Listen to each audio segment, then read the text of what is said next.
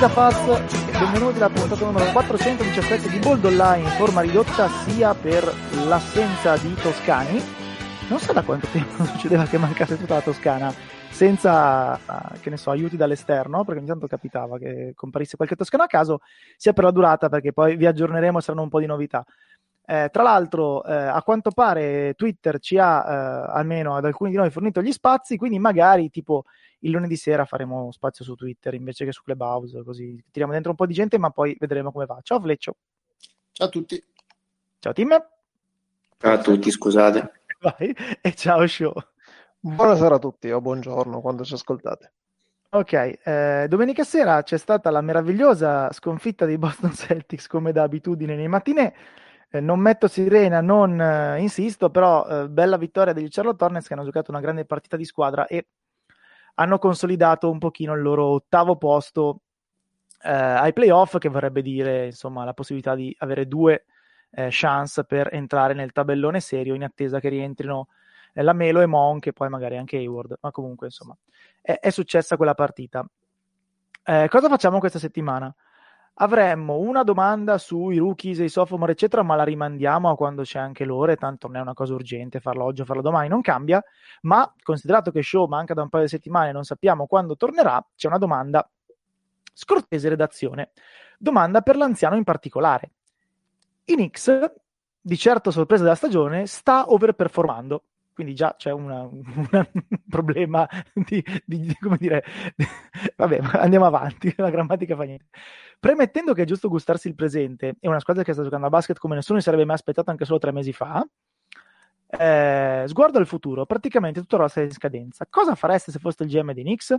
Avvelenare Dolan non vale come risposta. Confermereste parte di questo roster, consci che molti di questi giocatori stanno giocando per un contratto e stanno facendo un contract year o un career year? O proseguireste col progetto iniziale fatto due anni fa, ossia conservare preziosamente i contratti rimasti e vi butterete sul mercato per cercare free agent interessati rivoluzionando un minimo la squadra? Eh, da un lato la domanda pare scontata, visto l'andamento della stagione, quindi confermerei il blocco, dall'altro mi vengono in mente esempi del passato in cui riconfermare una squadra che sta facendo miracoli eh, non porta esattamente grandi risultati. Ad esempio, lui fa l'esempio, questo ascoltatore, dei eh, Miami Heat 2016-2017 che partirono 11-30 e finirono 30-11. Eh, quindi la domanda, show, ovviamente, è cosa faresti tu nei New York, nei New York Knicks in estate che tornano ai playoff dopo tipo 7 anni, 8 anni, non mi ricordo, e eh, che comunque sono probabilmente la più grande sorpresa della stagione. L'anno prossimo a contratto ci saranno RJ Barrett, eh, credo Julius Randle, che tra l'altro Julius Randle per l'anno prossimo ha un contratto solo parzialmente garantito, che è una follia perché rischia di essere uno all'NBA.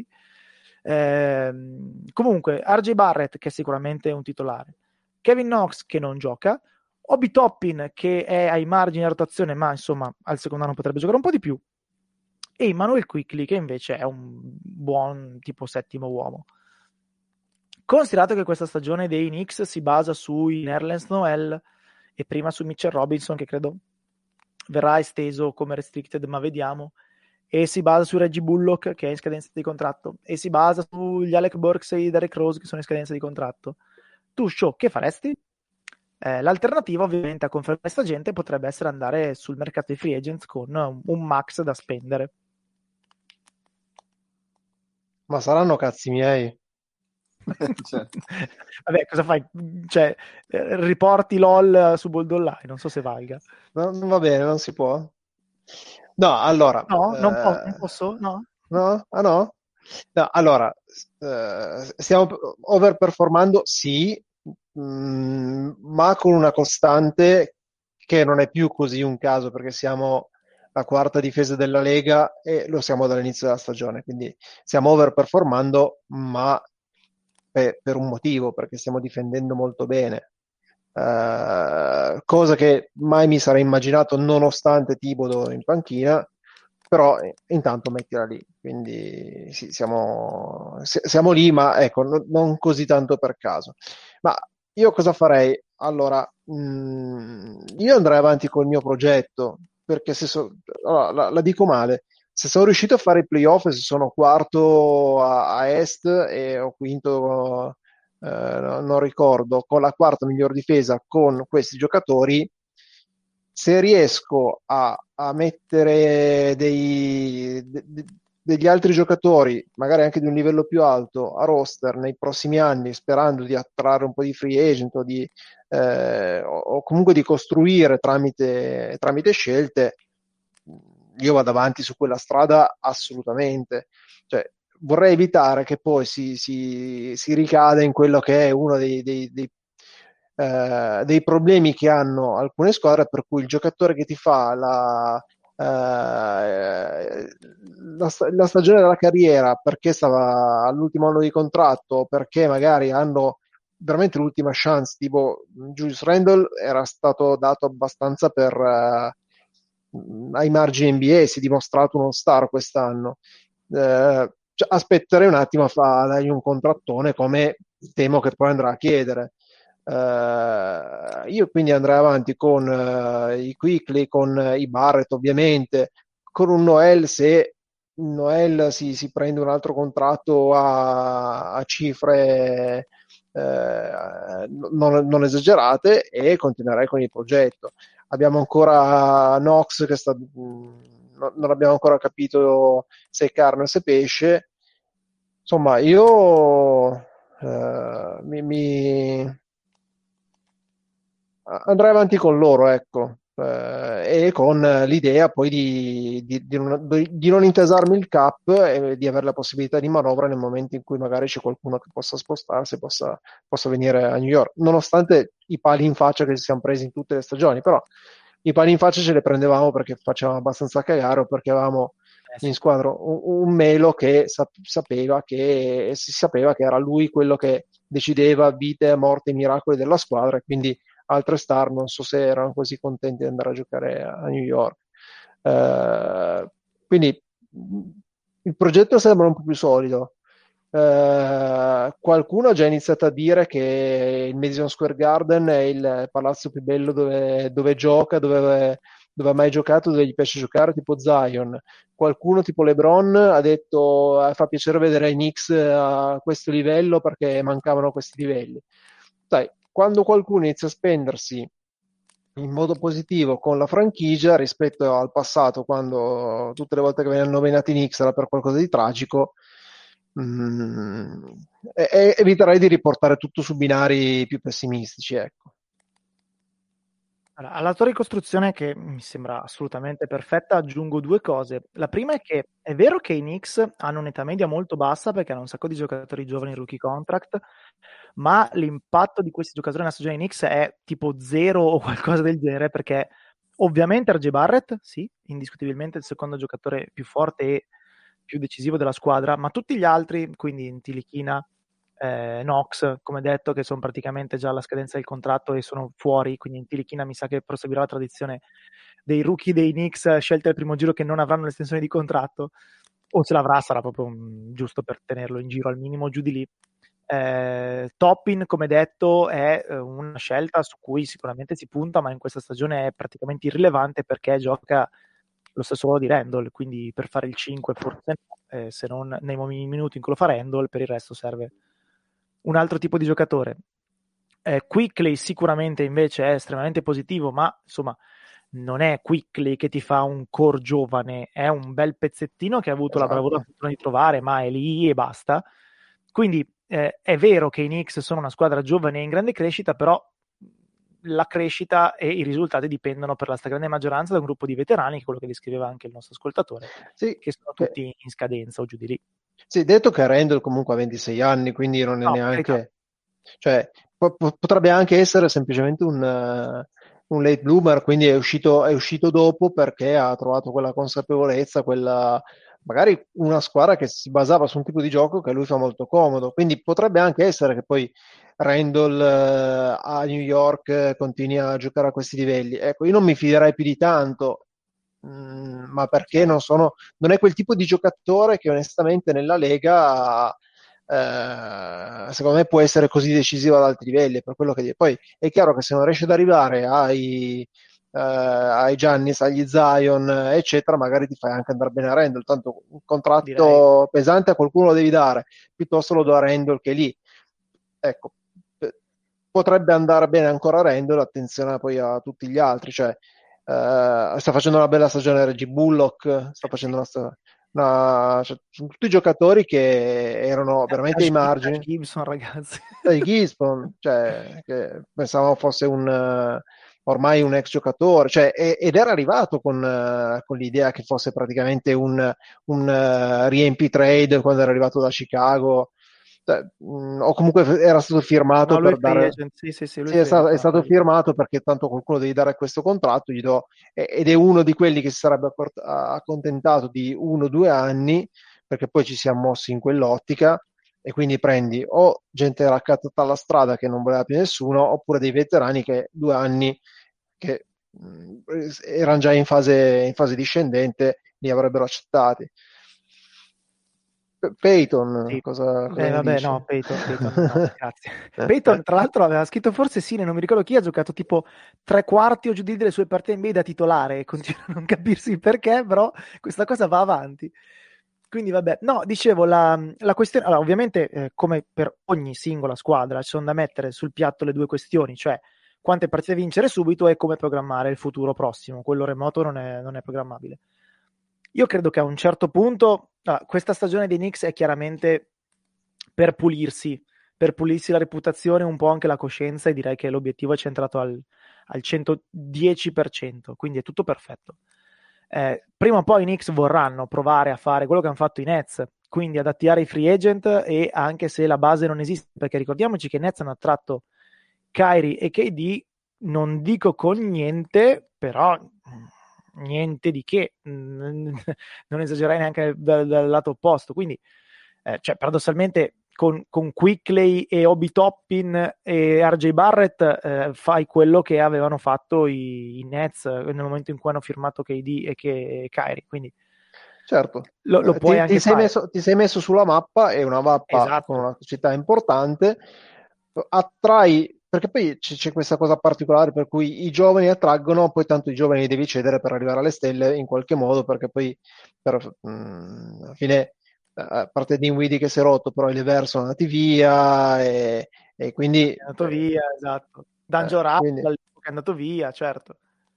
Più che altro, secondo me, hanno azzeccato due chiavi. La prima, cioè, io ero abbastanza ottimista cioè, su Tibo di mio perché di massima gli va a colmare la laguna principale, che è quella della costruzione tecnica, indipendentemente dal fatto che Tibo sia uh, antico, non antico, uh, gli ha dato comunque un'impostazione che magari il Fitz del caso non gli dava, cioè partendo dalle basi, facendo le veci della franchigia che è fondamentalmente ancora assente e partendo da marzo-aprile, quando è stato che è stato incaricato, a lavorare con giocatori che poi sono anche partiti, facendo un lavoro che 8 o 10 ore al giorno, che secondo me in questo momento non c'è nessun esponente NBA che arriva a quei livelli, in più hanno scelto la strada opposta, nel senso che hanno costruito un mini circolo privato, sono sette giocatori reduci da Kentucky fondamentalmente, lo stesso Quickley, ha trovato gente che quando è andato in NBA sapeva perfettamente vita, morte e miracoli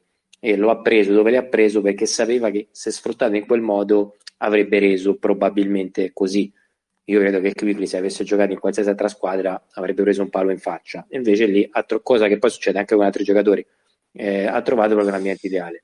Randall, secondo me, è il giocatore giusto al momento giusto non so se nel medio termine diventerà un problema perché so 30% usage a partita credo che il pane e burro di Randall se arriva De Rozan e prende un 20% di usage penso che succederà un disastro.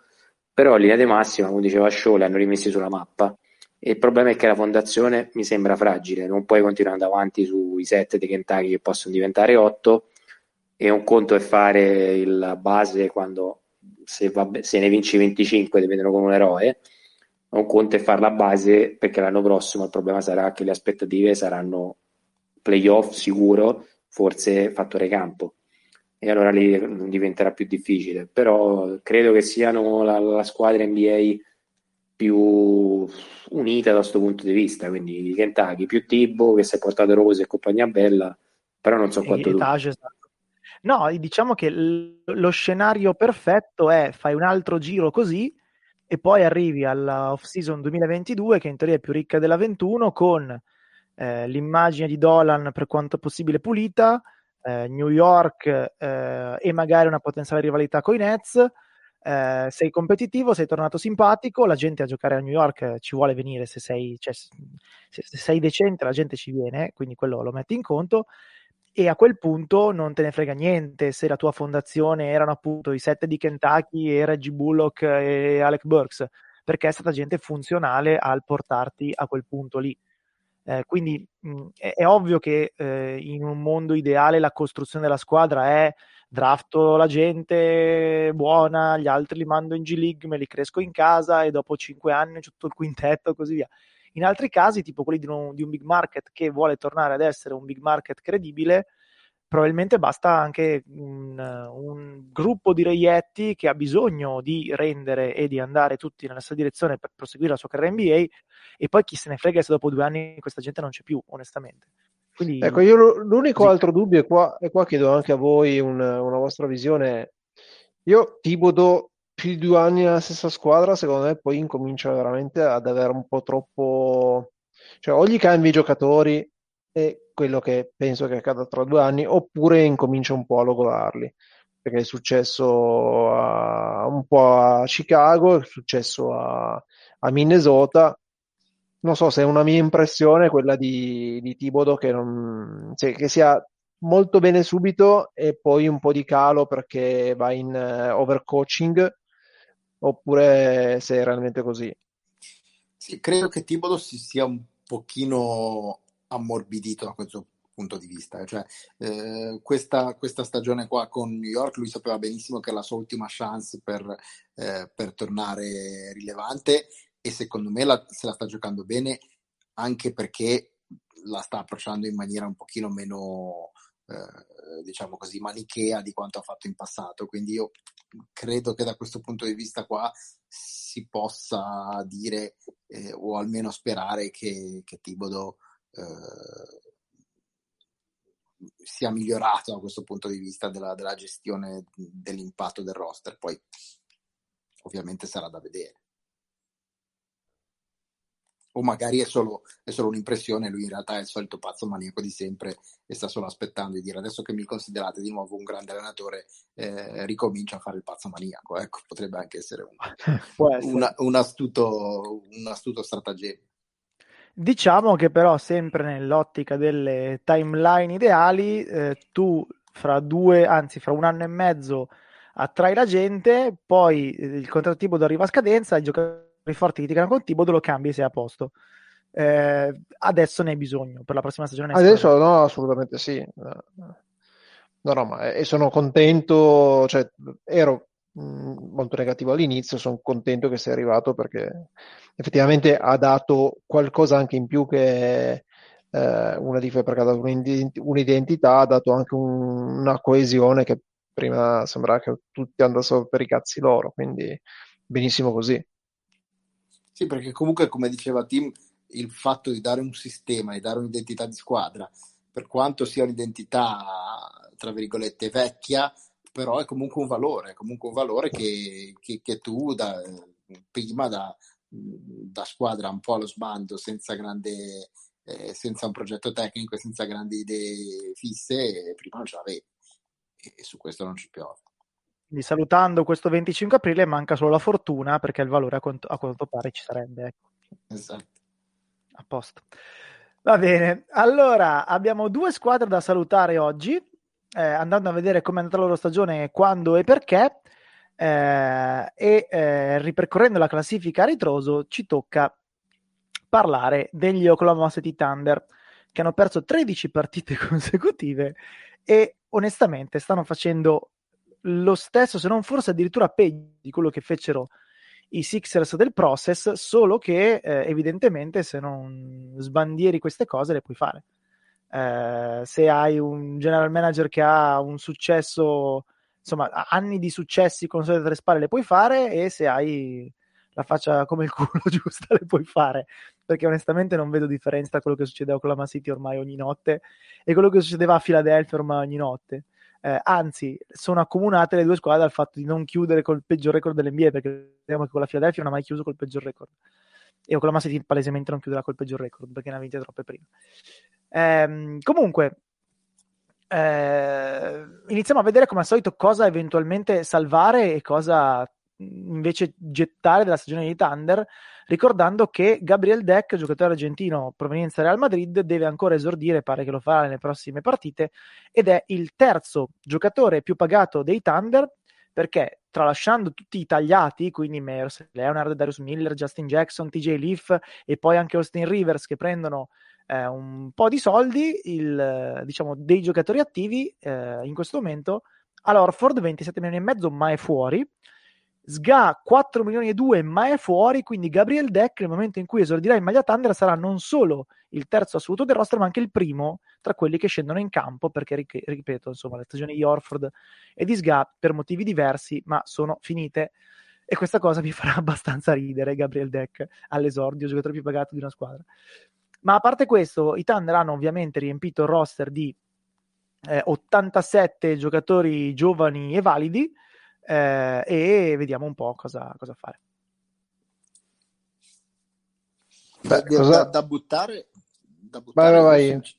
No, sì, da buttare io sinceramente non vedo, non vedo nulla, nel senso che hanno parecchi, parecchi prospetti eh, che sembrano almeno giocatori NBA, poi di che livello eh, si vedrà, ma è anche abbastanza irrilevante in questo momento, eh, hanno ulteriormente eh, incrementato il loro, eh, diciamo così, il loro piccolo baule eh, di, di, scelte da utilizzare in futuro.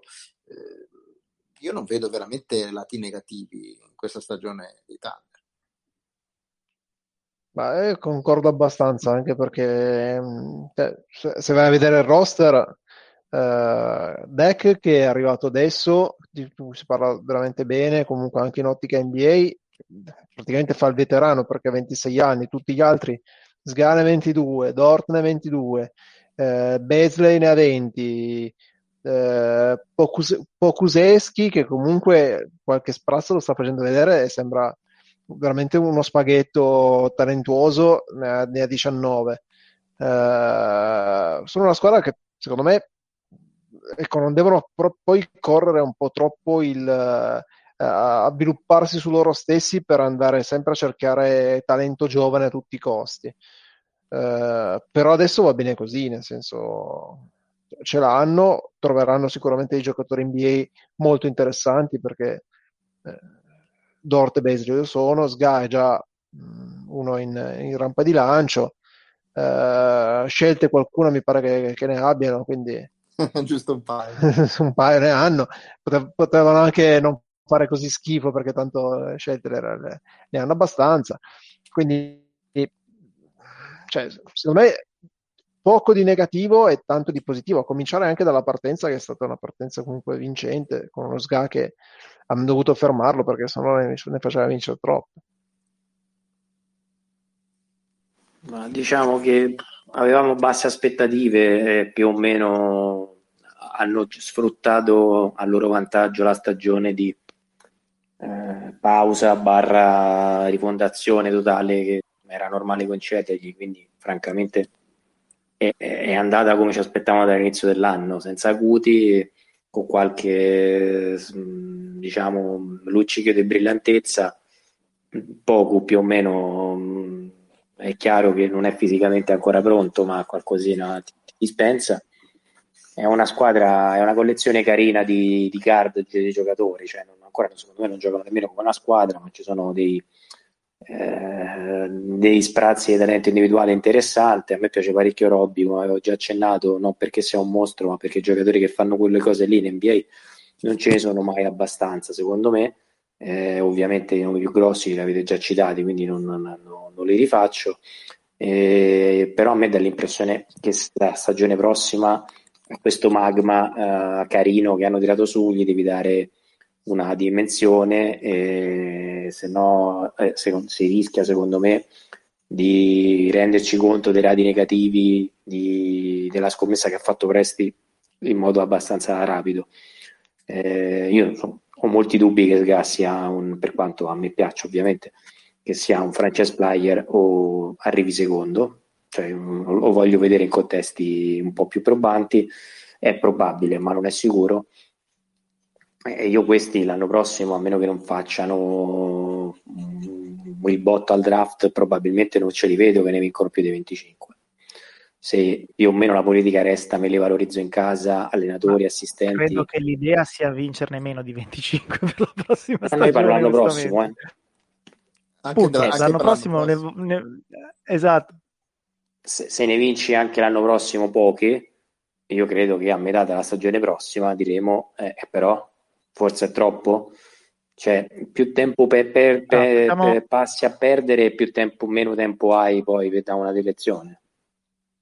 Allora, faccia- facciamo un altro discorso. Quale sia l'idea qua mi sembra palese, cioè due o tre anni di tanking duro, eh, magari presentando un roster che è competitivo, ma poi come in questa stagione basta tenerne fuori due o tre, sei a posto e così via. Facciamo un altro discorso. Quindi, premesso che comunque serve che eh, entrino, ripercorriamo la strada di fila, un Embiid e un Simmons, ehm, della gente che c'è adesso nel roster dei Thunder, quanti sono funzionali esclusivamente al fare schifo adesso per perdere partite? E quanti invece sono giocatori non validi in, in assoluto, fuori contesto, ma che avranno un qualche tipo di peso quando i Thunder saranno, saranno competitivi di nuovo, che vuol dire non prima di tre anni, e peso può essere o giocando o ovviamente seduti come asset. Onestamente, secondo me, ce ne sono, a parte quelli palesi, cioè Sga, eh, Basley e Dort, vedete voi in che ordine metterli, di tutto il resto della gente che i Thunder hanno, non sono sicuro che ce ne siano più di uno o due. Nel senso che quelli che sembrano buoni come complemento, tipo Kendrick Williams, non esistono, cioè sì, ha un contratto, ma chi se ne frega. Eh, I Ty Jerome del caso, boh, sì, chi se ne frega. Eh, Tony Bradley praticamente non esiste. Pokusevski è una scommessa totale, quindi potrebbe essere un giocatore NBA, potrebbe anche non esserlo. Eh, I vari Roby e Brown, Moses Brown, boh, nel senso che hanno delle cose che possono far di loro giocatori NBA, ma non è detto. Cosa resta? Forse Teo Maledon, che potrebbe essere qualcosa che assomiglia a un giocatore di rotazione. Quindi io vi rigirerei la domanda in questo modo: quale sia la traiettoria l'abbiamo capito. Quanta di questa gente avrà un peso nella franchigia? Perché poi mi sembra che sia questa la domanda giusta. Ma io Moses Brown ce lo aggiungerei perché comunque è una tipologia di giocatore che al, al giusto prezzo è uno che in una squadra NBA anche di altissimo livello ti serve sempre. Poi appunto non è detto che se, se diventa uno star bene, ma non ti serve che diventi uno star e mentre per dire un poco secondo me ti serve che diventi uno star perché se è solo buono ma è così particolare non te ne fai molto ecco di un di un, di un poco sesto uomo ecco non so come dire mentre eh, un Moses, con quello poco approccia all'NBA come i video di due, l'anno scorso due anni fa in cui gioca nella, nelle minors dei campionati europei e ha lo stesso approccio cioè secondo me non, non ha ancora fatto, cioè messo assieme pranzo e cena e capito che cioè, un certo tipo di giocate te le puoi permettere fino a un certo punto se non diventi un attimino più corazzato. Però detto questo, facendo proprio appunto veloce, diciamo che posso essere d'accordo che il piano sia simil fila, però non te lo puoi permettere secondo me. Due o tre anni di tanking duro, il primo anno non se ne accorge nessuno, il secondo, anche se tu sviluppi cose carine, borbottano ma passi se il terzo ristai ancora punto a capo, secondo me qualcuno che si salta, eh, perché non, anche se non si rifila nessuno, perché non sono fila, questo per quanto sembra un gioco di parole mi pare abbastanza chiaro, e non so se oggi nel 2021 ti puoi permettere di fare tre anni di duro dichiarato, così spinto. Eh, mi auguro per loro di sì, però io vedo un piano che ha un sacco di rupe da questo punto di vista, cioè è troppo sporca per funzionare, vediamo, magari mi sbaglio. Ma anche perché rispetto a Fila e a tutte le altre squadre che hanno tancato, cioè loro iniziano sostanzialmente il tanking avendo già tante di quelle scelte che forse non hanno neanche strettamente bisogno di fare veramente due o tre anni di tanking esasperato, cioè eh, hanno già adesso il controllo su una mole di asset talmente elevata eh, che voglio dire, sì va bene, puoi prendere ancora eh, qualcosa di più e qualcosa di meglio, ma il margine di manovra per, per costruire una contender teoricamente ovviamente, eh, riuscendo a azzeccare tutte le scelte che puoi azzeccare, però ce l'hai già, cioè non è che ti servano due o tre anni di tanking duro, quindi un conto è dire io devo fare due o tre anni di tanking perché in questo momento non c'è in mano niente, che è la situazione un po', non so, dei Pistons, eh, dei, eh, dei Rockets dentro, dentro certi limiti che loro non, non, ne possono fare più di tanti, come abbiamo detto, però un po' te ne devono fare. Però se tu il tuo, cioè il concetto di fare due o tre anni di tanking è perché mi costruisco un bel serbatoio di asset, ma se tu quel serbatoio di asset ce l'hai già pieno, secondo me non è neanche così necessario fare per forza due o tre anni, puoi farne anche eh, semplicemente magari uno solo e poi iniziare a monetizzare su tutti quegli asset lì, perché non è nemmeno detto che tutti quegli asset debbano diventare giocatori. Eh, un domani, no, se, se, c'è la stella, il Bradley Bill eh, del caso che se ne vuole andare e tu eh, la migliore offerta che c'è in giro per il Bradley Bill del caso è eh, quattro prime scelte e tu puoi offrire sei prime scelte perché tanto te ne, te ne avanzano per così e, a quel punto il Bradley Bill del, del caso è tuo perché tu puoi fare un'offerta migliore di quella di chiunque altro però tutti questi asset dei Thunder sono assist B o C. Eh, tankare con la tua scelta, eh, poi sono d'accordo con il discorso di team, eh, nel senso devo valutare, do, devo, no io, io chi se ne frega, dobbiamo valutare, l'NBA deve valutare quanto è sostenibile questa cosa a livello di immagine, però il discorso dei Thunder è in astratto, se io butto via tre anni ho tre volte una cioè top super prime scelte, 5, certo. 6, 7, esatto. Non le prime scelte di squadre che forse nel 2026 mi daranno una lottery, adesso non ho in mano nessuna lottery. E quindi certo, c'è questo certo, un po' quello, da valutare. Sì, sì, sì, quello, bisogna vedere quant, quanto è il, il, trade-off tra qualità e quantità. Cioè, se avere una, una prima 1-5 eh, vale più che averne sia, sia, come draft che come asset, vale più di averne magari 10 eh, tra la 10 e la 20. Ecco. Che, che, è un, che, è una domanda, cioè non è una domanda retorica. Io mm, eh no. sarei, sarei, proprio curioso di sapere, di impostare un ragionamento e dire che cosa vale di più. Non, non saprei dare una risposta così su due piedi. Ass- assolutamente. Ok, l'altra squadra eh, su cui farsi le domande, che forse dovrebbero farsi anche loro, sono i Sacramento Kings, che finalmente hanno, eh, ma non per loro volontà, ma perché semplicemente Darren Fox è positivo Covid, anche se non viene detto, ma lo sappiamo, insomma, quando sono 10-14 giorni la casa è quella. Eh, Darren Fox è fuori, i Kings dopo una striscia di eh, vittorie hanno perso tipo 9 partite consecutive o qualcosa del genere e adesso sono 2-8 nelle ultime 10 eh, e eh, siamo sempre al solito punto di capire cosa ne sarà di sta gente. Già a inizio anno, ehm, leggendo un pochino in giro sui vari insider di Sacramento e così via, c'era quest'idea che il roster non fosse onestamente così malaccio, poi Ali Barton, di cui adesso parliamo, è anche venuto fuori magari meglio, almeno nell'immediato, di come loro pensavano, ma che in un certo senso ci fosse bisogno anche in questo caso di farsi un altro giretto in, in lottery, una, una lottery onesta, una lottery borderline, per aggiungere talento al roster prima che fosse troppo tardi e che appunto si finisse nella mediocrità. E che quindi per inseguire questo obiettivo si fosse tenuto Luke Walton apposta, cioè che il sabotaggio interno dei Kings arrivasse dal tizio che sta in panchina. Ora, io riporto, quindi non sono necessariamente un sostenitore di questa teoria del complotto, che in quanto teoria del complotto fa storcere il naso, però io riporto, quindi la cronaca è che si dicono queste cose. Per tutto il resto, anche qui vediamo dove vanno i Kings e cosa fanno i Kings. Se volete eh, dettagli giocatore per giocatore, tipo Marvin Bagley, che cazzo c'entra qui e cosa fa.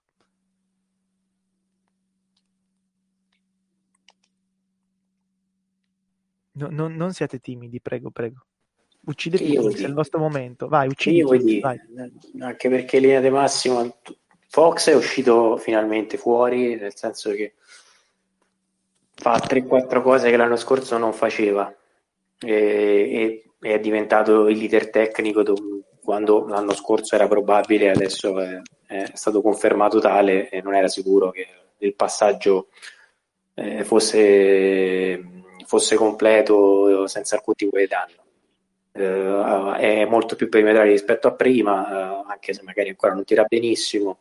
E a me dà l'impressione che sia molto sottovalutato perché gioca a Sacramento, in assoluto si vede meno di quanto dovrebbe, però Fox in questo momento qua è, somiglia abbastanza a uno che magari non è troppo distante da un impatto come quello che magari a Randall, magari a Ovest è molto più eh, diluito perché è molto più forte la concorrenza, ma non siamo distanti. Ali Barton è un bel giocatorino, assolutamente, soprattutto gran belle letture, cosa che non mi aspettavo. Poi per il resto è, tutto il resto è francamente, forse a parte Holmes, credo che sia da spianare con la ruspa perché effettivamente non, non c'è tanto altro. Forse Badid in altri contesti ti, lo, lo prende una squadra che ha ambizioni. Però detto tra me e voi, io non credo che con Bogdanovic il risultato sarebbe stato differente hanno anche fatto bene a, a farlo andare via se la richiesta era quella di Bogdanovic. E come avete detto voi sì ok aspettiamo la lotta e ci metteranno qualche altro giocatore. Però io credo che sia una stagione mediocremente accademica per un tifoso di Kings. Uh, forse neanche così brutta. Cioè i Fox ai Holmes speri di prendere un giocatore decente al draft e magari hanno prossimo Holmes che tra l'altro secondo... è in scadenza quindi vediamo se, se come resta ecco Secondo me qui il problema è, è quello che abbiamo diciamo così, affrontato marginalmente parlando di Knicks, cioè qui manca un progetto tecnico perché Walton, eh, al contrario di Tibodo, non è anziano, ha idee anche eh, di basket eh, sempre moderne, sempre all'avanguardia, ma poi non, non le traduce in niente perché non, non, dà un'identità alla squadra, non dà un impianto di gioco eh, diciamo così, stabile, non dà una guida tecnica eh, chiara e quindi sei sempre lì a, a, navigare a vista, che fai qualche bella partita, che ti fa vedere il potenziale e molte brutte partite che ti fanno dire eh, qui forse sto potenziale, come dice Tim, l'ho sopravvalutato e va, va spianato e, loro dovrebbero, secondo me, prima di, di, di cercare questo o quel giocatore, dovrebbero capire eh, chi debba essere il loro manico e se Walton pretendere un salto di qualità, ripeto, non a livello di, di, di, di micromanagement, ma proprio di dire qui ho bisogno di un'identità tecnica, tattica per questa squadra. Sì, eh, hai centrato il punto, secondo me ci sono tanti giocatori che sono sopravvalutati o sono stati sopravvalutati e adesso te li devi tenere sulle croste perché Harrison Barnes eh, eh, anche Badild poi magari Badild da un'altra parte esplode così come si aspettavano a Sacramento però a me continuano a far impazzire poi vabbè hanno re dei sopravvalutati che è Whiteside e quindi avendo lui si meritano anche di stare, di stare in quella posizione mi, mi spiace per l'amico Lakish, però eh, non, non, sei tu, sono io, anzi non sono io se sono loro.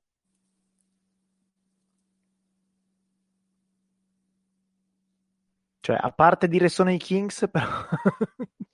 no, eh, no però nel, cioè... senso, nel senso, dove, cioè, allora, mettiamo in un altro modo. Fox e Ali Barton, che sono eh, giocatori di alto livello, magari Ehm, c'è la possibilità che diventino una specie di versione dei poveri di, di che ne so, di Mitchell e Conley o di Lillard e McCollum, una roba del genere. Quindi eh, un, un, contesto così. Se non hai praticamente nient'altro, ed essendo i Kings non hai praticamente nient'altro, perché poi la, la cosa migliore che ti è rimasta sono eh, Harrison Barnes e Bud Hild, che sono due titolari onesti, che prendono un contratto onesto per il loro rendimento, ma che se lo metti sul mercato non ti portano circa niente. Cioè, esatto. Cioè, se, se, va bene ci prendi qualcosa di equivalente che fa un'altra cosa, se va male li svendi. Come fai a migliorare questa squadra? Eh, anche ammesso che tu abbia fatto quella roba lì, quindi andare in lotta di questa volta e poi mai più. Io non credo che l'anno prossimo i Knicks sia una squadra così tanto più competitiva, eh, o meglio, quest'anno abbiamo visto gli sprazzi Knicks sono molto positivi e possono pensare anche di giocarsi un play-in. Va bene, l'anno prossimo va tutto bene, si gioca un play-in. E poi eh, perché poi inizia ad arrivare verso la cadenza di contratto di Harrison Barnes e non, lui è un po' troppo anziano perché tu possa rinnovarlo e puntare su di lui come titolare continuativamente e non puoi prendere nient'altro.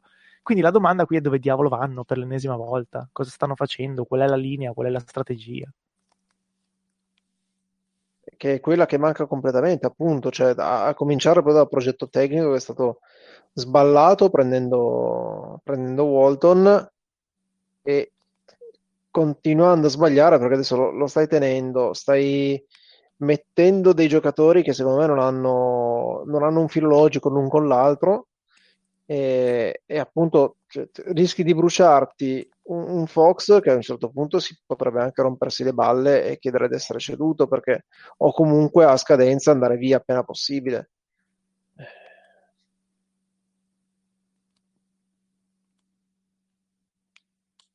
Sì, ha appena rinnovato, però essendo i Kings il rischio c'è, ecco. Sì, appena, ri- appena, rinnova- appena, rinnovato, però questo, cioè, adesso l'NBA funziona anche abbastanza così, per cui eh, se poi la tua stella a un certo punto punta i piedi perché vuole andare via, in qualche modo sai che lo devi cedere, quindi o gli mettono intorno qualcosa di, di, di molto valido eh, prossimamente, oppure eh, diciamo, l'apice della sua carriera la, la vorrà andare a spendere da altre parti.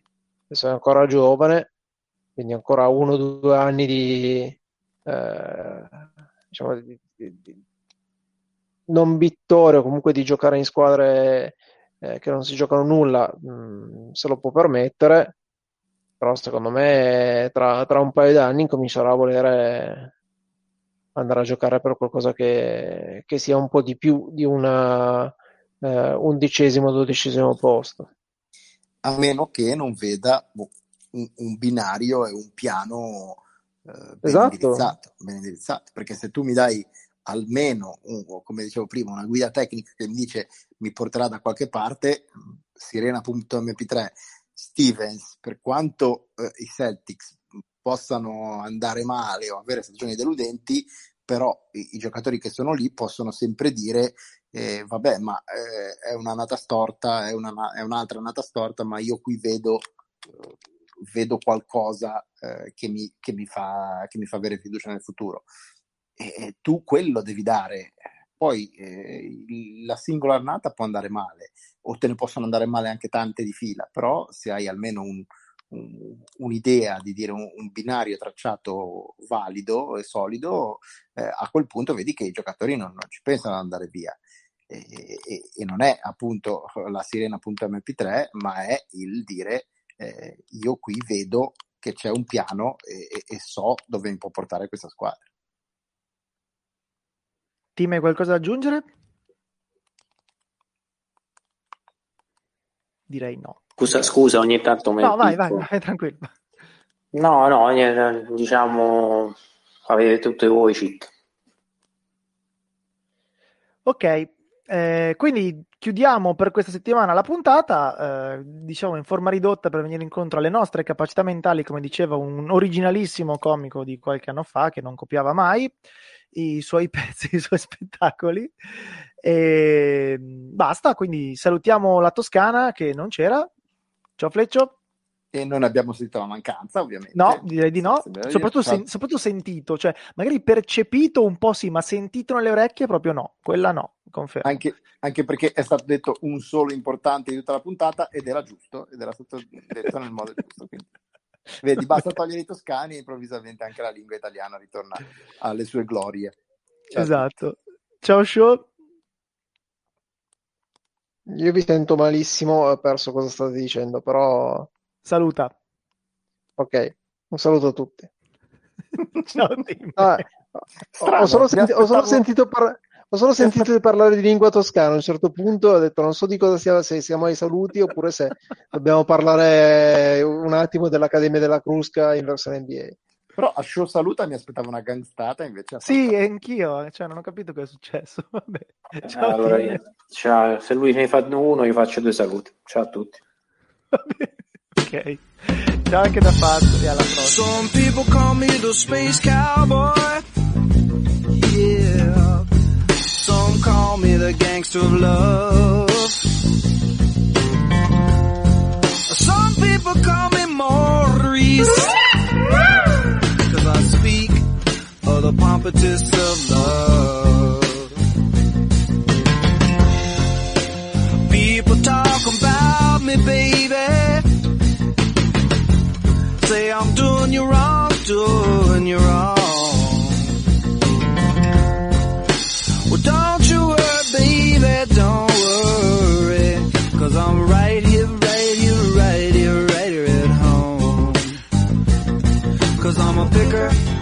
I'm a grinner, I'm a lover, and I'm a sinner. I play my music in the sun. I'm a joker, I'm a smoker, I'm a.